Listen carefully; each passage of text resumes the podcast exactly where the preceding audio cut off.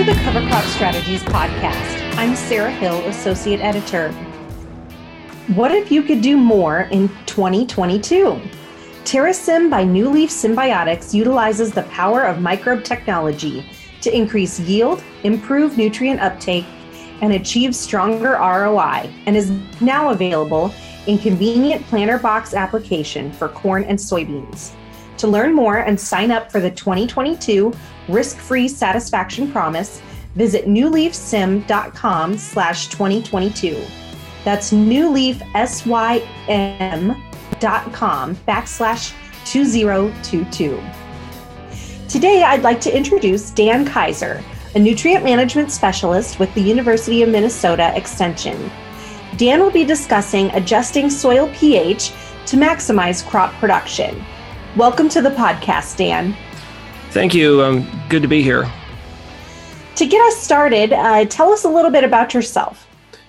Well, again, my name's Daniel Kaiser. I am a nutrient management specialist with the University of Minnesota Extension. I've been in this position since 2007. And as part of my position, what I do here at the state of Minnesota is I maintain and evaluate the fertilizer recommendations for the majority of the agronomic crops. So one of the areas that I do work on is liming, albeit a smaller source, because funding for lime recommendations isn't what it used to be, but it is an important topic because it does affect quite a few things in the soil. Great.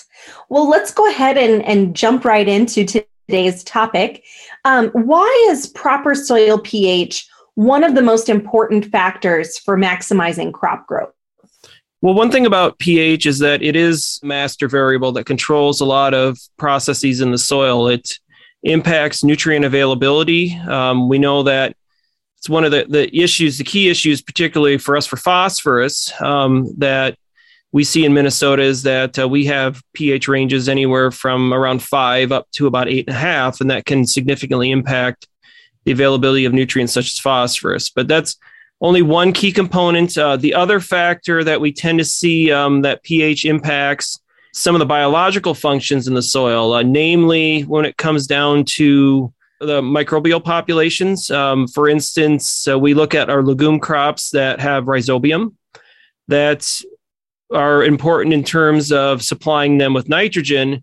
Those rhizobium are significantly impacted for pH. So when it comes to crops, pH values, you'll see like in our recommendations, we don't recommend the same target pH across all crops. It really depends on how well those crops respond to limestone application. And for instance, alfalfa is one of those crops that likes a little bit higher pH that we recommend targeting a pH of 6.5. But when we're dealing with corn and soybeans, we know that they'll do just as well with pHs around 6.0. And you get the air when I talk to a lot of consultants that a lot of people think that we should be liming for a more neutral pH, say pH 7. But it just going up that high, really the only thing that does is it gives us more longevity when it comes to our limestone application, where we don't have to go back and reapply as often. I mean, really the crops 6 or 6.5 is really the target values for the majority of the agronomic crops. And most of them are going to be 6.0. In corn, we know that we'll do okay, even down to 5. It's really some of those legume crops that have the rhizobium that really get a bigger benefit out of liming when it comes to yield, when we're trying to maximize yield within some of these crop production systems. Okay. Other than applying lime, how can growers go about adjusting the soil pH values of their soil? Well, there really is no other way. Limestone, if you look at the lime equation, it really takes one of two things. It either takes carbonate or it takes an oxide source, something that's going to consume hydrogens, because that's really what, when we talk about pH, what it is, it's really the measure of the activity of hydrogen in your soil, which is your acidity, to the ratio of that to hydroxides or OH, which if we look at a pH of 7, the activity of hydrogen in the hydroxyls or the OHs will be roughly equal. Below 7, hydrogen becomes more dominant. Above 7, hydroxides become more dominant. So that's really it. We've got to look at situations where we can consume these hydrogens, and that's with a carbonate source. If you look at how that works is when you apply that, the carbonate is going to It's going to react with the hydrogen. You're going to form water, which is really what you're trying to do to consume the hydrogens and carbon dioxide. So if you look at, we get questions every once in a while, say about a product like gypsum, that's calcium sulfate, that has absolutely no liming value at all, because you're putting, some people think that putting calcium in the soil is part of what it gives that liming, and it really isn't, because again, you have to be able to react with hydrogens, which calcium is positively charged, hydrogen ions are positively charged, and it just doesn't work that way. So you're really looking at either like sources that we tend to see, calcium carbonate or magnesium carbonate are the two dominant sources when it comes to limestone applications, if you're looking at adjusting your pH or increasing your pH from a more acidic state. Why do soils tend to become more acidic over time? There's a couple of processes that can happen here. If you look at, across the U.S., if you look at we'll look at more of the east or the southeast part of the U.S. or the southern part of the U.S., those soils are more acidic because they're more weathered. So we can see this naturally just with soil forming factors. As soils are leached of bases, they tend to become more acidic. For the majority, if we talk about the Midwest, a lot of our issues come from the conversion, particularly of the conversion of nitrogen fertilizers. We know that as nitrogen, if you're looking at like an ammonia source of nitrogen, as it's converted to nitrate, which all our soils are going to do rather rapidly, nitrification is always going to occur, that releases hydrogen. And that over time will acidify the soil. And if you look at other sources of fertilizer, like sulfur fertilizers, ammonium sulfate, and also elemental sulfur, we're seeing more of that being applied, and that can have an acidifying effect as well. So that's really where a lot of it comes from. It's either the leaching of bases, which we don't see a substantial amount. It's really some of those processes of nitrification that it's why we see, and even the sulfur application, why we see the soils acidify in many of our environments. And if you're using manure, the same thing's going to happen because it's, again, you're applying a source that's likely going to have some sort of ammonia or ammonium source, which is going to be nitrified, which is going to release some acidity. So it's just what happens when it comes to applying nutrients, either in an organic or in an inorganic form, is that nitrification process is going to generate acidity in your soils. How does the pH level affect the plant's ability to access other nutrients? So for example, at a pH below 6, phosphorus is less available. How does that work exactly? It's some of what I talked about, this hydrogen hydroxyl thing when it comes to some of our elements. As the pH changes, some of them will tend to form, say at high pHs, our metals will form metal hydroxides, which are less soluble. And phosphorus, really, it's a function of solubility, and it's a function of the solubility of other products that form covalent bonds with the phosphorus. So at lower pHs, we know that our metals are more available, and we know that phosphorus is going to be very highly reactive with those metals. And this happens also at high pHs with calcium, but iron and aluminum in the soil will form covalent bonds with the phosphorus, which can effectively tie it up and render it very poorly. It may not necessarily be unavailable, but it'll be very poorly available for the crop. So that's where a lot of that occurs, is really some of those reactions that we'll just say phosphorus has with some of the other elements. But if you look at it, there is information online you can look at where they show the stability of certain elements and their availability at certain pH ranges. And really, if we look at, so we'll just say phosphorus, really the most available phosphorus is in the soil at around a pH of 6.3.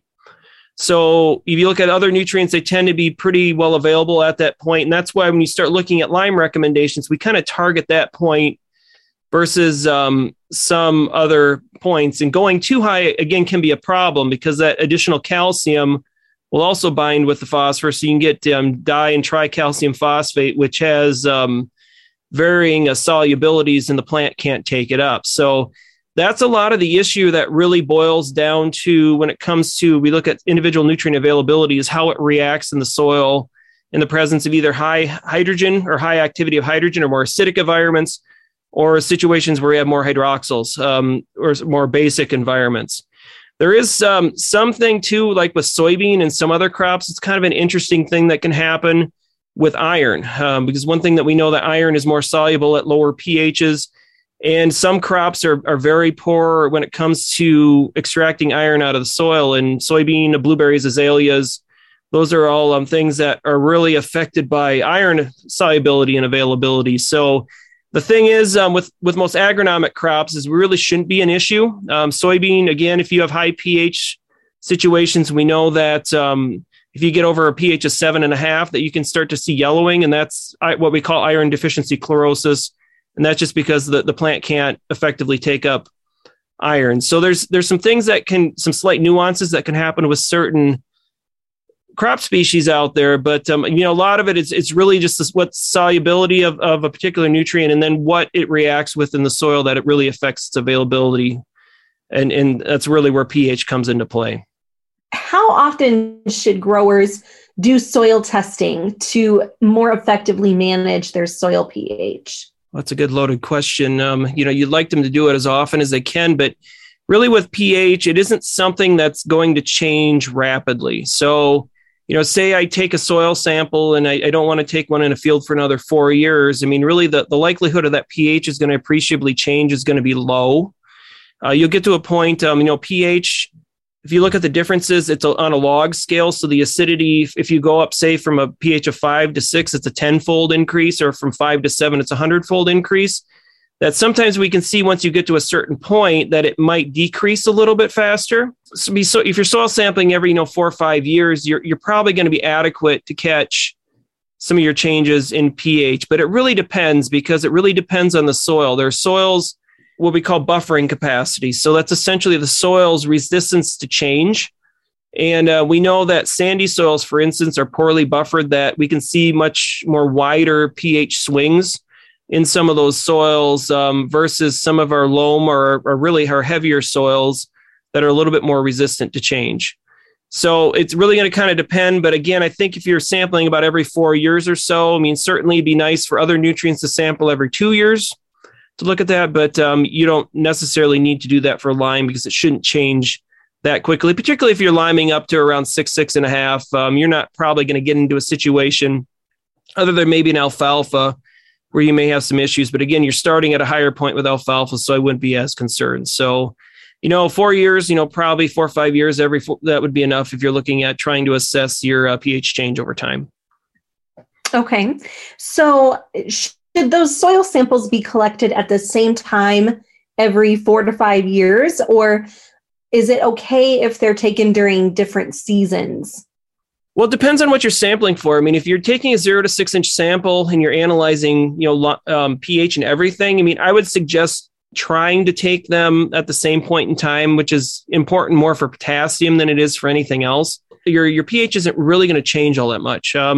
We do see in some dry years, like what we've had in Minnesota in 2021, that we may see a slight swing in our pHs where it might be, a tenth or 0.2 of a point lower than it really should be. So it's not going to be that far down, but we really don't see the changes we do that, we can see, for instance, with potassium. So that's really the thing. I mean, if you're trying to get more than just a pH value out of this, if you're looking at phosphorus, potassium, some of your micros, I would just suggest trying to sample at the same time just to give you more comparative results. And it's really going to be a function of some of those other things you might be interested in, not necessarily pH.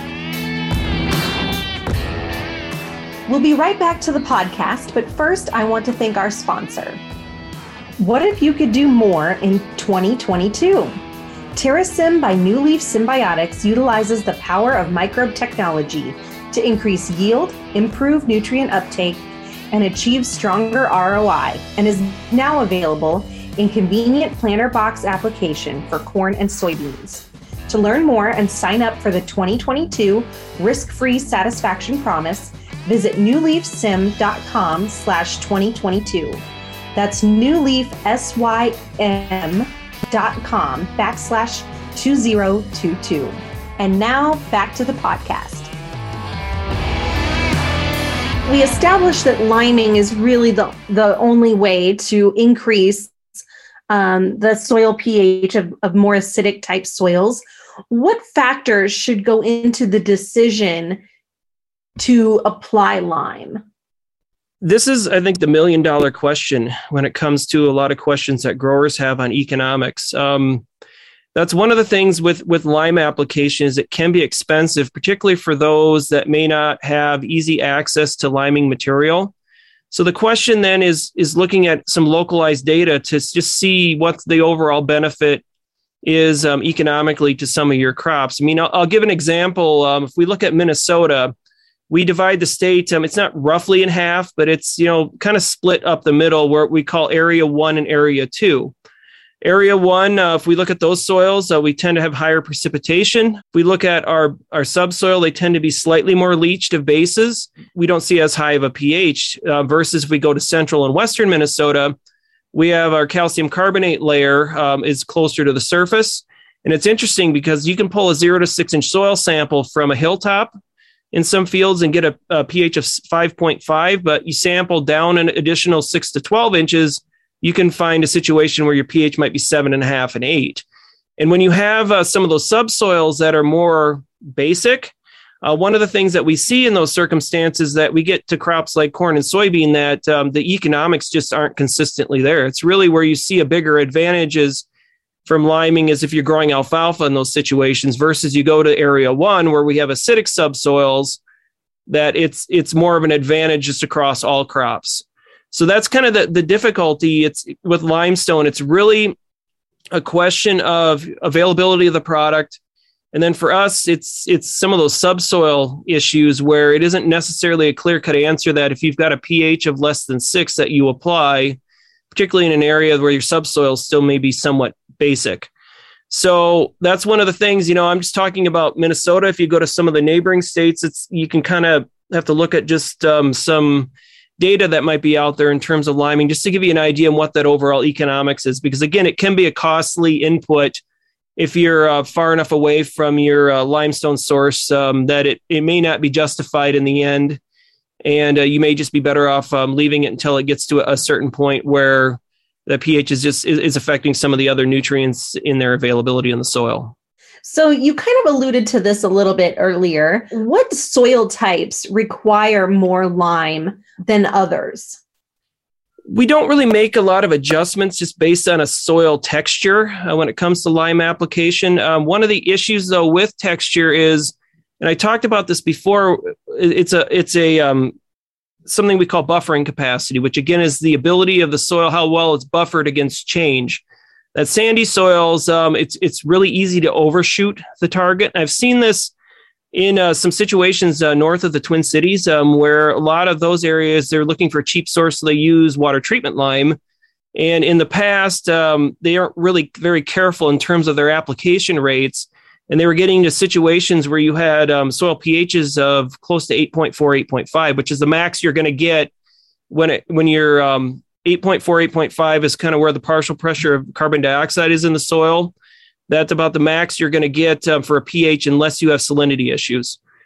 And what they've had trouble with then is those growers growing soybeans will have issues like they have in Western Minnesota with iron chlorosis. So that's one of the things, when it comes to texture, it's really a question of the buffering capacity. And if you're dealing with like a silt loam or clay loam soil, something with a little more clay in it, it's a little bit better buffered where you won't have those wide swings in pH. But other than that, really, we don't recommend adjusting other than factoring in what the historic, the subsoil pH has been, which is kind of our divisor in Minnesota between the Area 1 and Area 2, because that big difference then just boils down to how much lime you need. And the situation in the western part of the state, it just takes far less lime that we recommend applying to increase the pH by a point than what it would in Area 1 or the eastern part of the state. Does the type of lime that's applied, does that make a difference? So the smaller particles versus more coarse lime? So here's one thing that you need to, when you look at lime, certain states are going to have different recommendations and different ways how they handle what we in Minnesota call the effective neutralizing power. And that's how we sell our limestone, or our limestone is graded in Minnesota, and that's what our recommendations are based on. And effective neutralizing power is a function of two things. It's a function of the quality, or what we call the calcium carbonate equivalent of the lime, and the fineness index. So the finer the particle size, the more quickly the limestone is going to react. On average, I generally assume that most ag limes should be around 1,000 pounds of ENP, or effective neutralizing power, per ton. And when you get a recommendation, your recommendations are going to be in pounds of ENP to apply per acre. And that's one of the things that, you know, working with some growers, I don't think they realize that if you're getting a recommendation of, say, 2,000 pounds ENP per acre, that's roughly 2 tons of ag lime to get you there. But you have to know kind of your different states, because I think Iowa calls what they deem our ENP would be their calcium carbonate equivalency. And then I was looking at Wisconsin, they've what they call is the neutralizing index. And it's all the same principle. Essentially, it's relating, again, the material that you have, the purity compared to pure calcium carbonate, and then doing some sort of sieve analysis where they look at the fineness of the material, and then they come up with a factor. And it's just like what fertilizer does with, say, MAP or DAP. Let's just say DAP, when you buy a ton of material, that you're not getting a ton of phosphate, you're getting only 920 pounds of phosphate, because it's only 46%. So again, when you're buying limestone, it's important to look at that, what we'd call that effective, or the ENP, or some of these other states kind of call the same thing when you're looking at buying it, when you're judging amongst materials. That's going to tell you on how effective that material is per ton of material applied. Are there any other practices that can change soil pH over time? Well, the main one I know is fertilizer. I mean, just again, leaching of bases will have some impact, but that's going to be a very slow process. And that's kind of you're talking about eons in the soil formation. I mean, in terms of anything else, there really isn't a lot that I know of in terms of the cropping wise, unless you've got something that's releasing acidity, but all crops are going to somewhat do that to try to solubilize nutrients around the root zone, but it tends to be neutralized relatively quickly. So it's really more of a function of some of those fertilizer programs. So again, nitrogen, sulfur are kind of the big two when it comes to acidification. Some of the fertilizers, like some of the phosphate fertilizers, will generate some localized acidity around them, particularly MAP when it dissolves.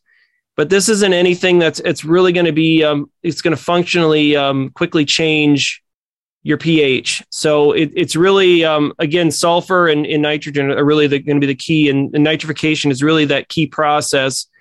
And that's going to happen in most soils anyway. If ammonium is formed, even with some of the microbial process, you're going to get some nitrification. It's just a lot quicker when you start adding the fertilizer to the mix, just because, even manure to the mix, because you're supplying another source of nitrifiable N. So there's one other thing that when you get a soil test report, you're likely going to get two lime or pH values if you had the water pH analyzed on your sample. The first is what we call the water pH. So this is just looking at the pH in the soil solution itself.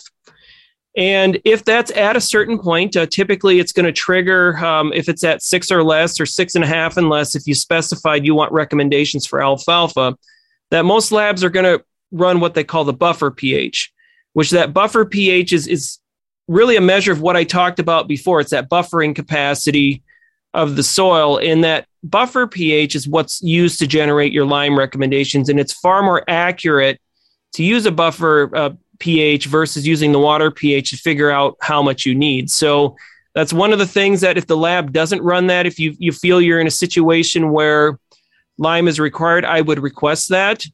We do get into some weird situations. I've had a few questions this year that growers have ran samples for pH, and their water pH has come back at 5.5, but then their buffer comes back at 7.5, and wondering why we get that wide swing and what to do. And really that big of a difference, really what that means is that in order to increase the pH to the target zone you want, you don't need a whole lot of lime.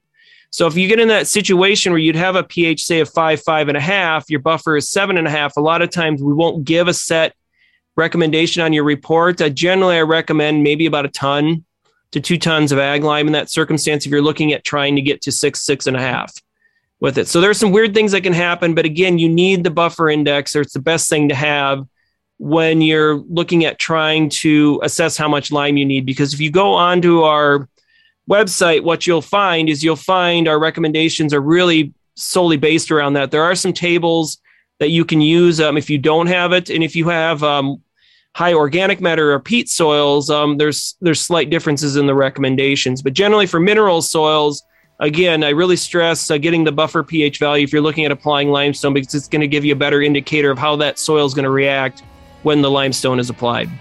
Okay. Well, where can our listeners go for more information on soil pH?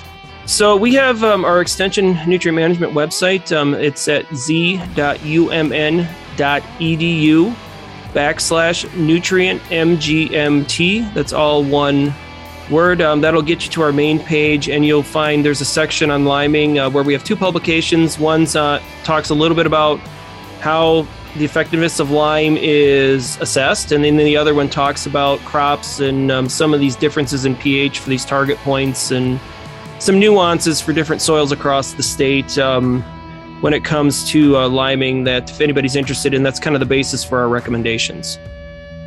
Fantastic. Well, thanks so much for joining us today, Daniel. Well, thank you for having me again. Once again, I want to thank our sponsor. What if you could do more in 2022? TerraSym by New Leaf Symbiotics utilizes the power of microbe technology to increase yield, improve nutrient uptake, and achieve stronger ROI, and is now available in convenient planter box application for corn and soybeans.